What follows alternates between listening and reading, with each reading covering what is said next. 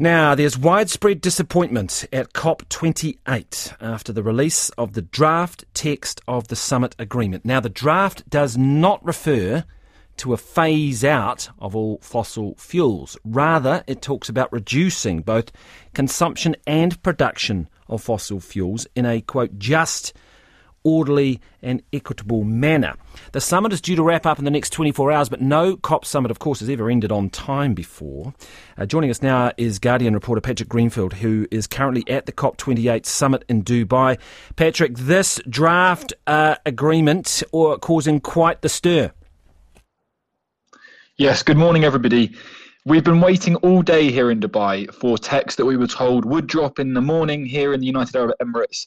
And there were delays and more delays. And when it finally did come out in the afternoon, as you explained, this language that we expected to see on fossil fuel phase down or phase out just wasn't there at all. We have a bit of a kind of word soup at the moment on consumption and production. Uh, and look, these are uh, documents written in, in legalese, right? So they're they're quite difficult to unpack and explain at times. But but really, there's been strong, I would say, kind of negative reaction to this. Uh, the Pacific Island states, the European Union, um, many African countries, Latin American countries are not happy with this, right? The whole point of, of us being here, as the COP president, Sultan Al Jaber himself has said, is we're here to keep 1.5 degrees alive. And that's a, a scientific question in many ways, right? This is a political process, but we need to come up with language that keeps us on track for that. And the short answer is that the current draft is not doing that.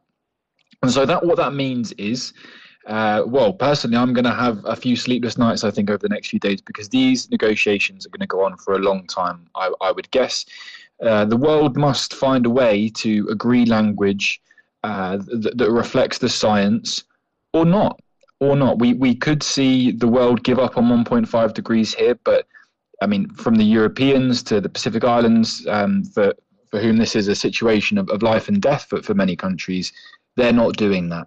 So, is, um, so is, there's really going to be a real fight in Dubai. Mm. So is the language in that draft contradictory? Because it does say in keeping with the science.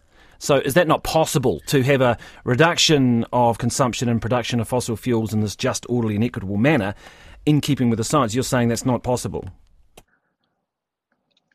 Well, I, I, I, think this is where it comes down to, to single words, right? I think that some countries and, and groupings are particularly upset with um, phrasing that makes this sound like it's an option, right? That, that it's something that we don't have to do um, to, to, to meet 1.5 degrees. And they, they want clarity, right? They, they want text that says, we're phasing out and and this is how we're doing it this is how we're paying for it and these are the timelines right? It's a little bit like when when you're on a diet and at the beginning you might want to make excuses you think you can eat cake and keep losing weight and you can't right? You've, you've got to take certain measures and the world's got to do that with fossil fuels right? We've got to get serious and get straight. Many countries say on, on what we actually need to do to to meet these targets to to keep global heating within safe levels.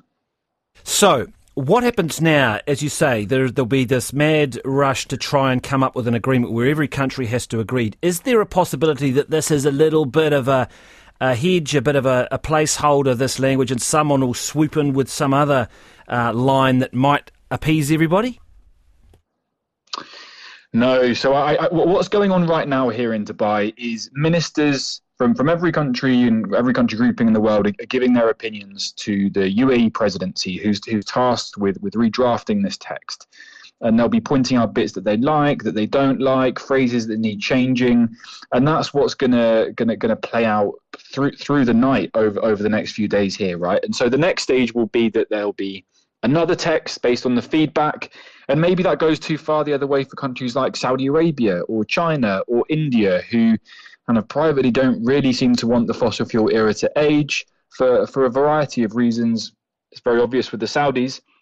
Um, but, but other countries have more complicated reasons. And, and so we're going to probably go back and forth and, and, until we meet um, or until we find consensus on this issue or, or not, right? I mean, look, countries and, and groupings can walk out of this process, and there are already threats uh, of that. And I, I, think that would be a great embarrassment uh, to Sultan Al Jaber, the COP president, who, who bizarrely is the CEO of the UAE's oil company. But he has told us and promised us all this is going to be historic. This is going to be a COP that keeps 1.5 degrees alive and follows the science on that. And we're, we're waiting to see if he can do it. And if he can't, that's going to be a big disappointment. Mm. Patrick, thank you very much. That's Patrick Greenfield, the Guardian reporter at the COP28 summit in Dubai.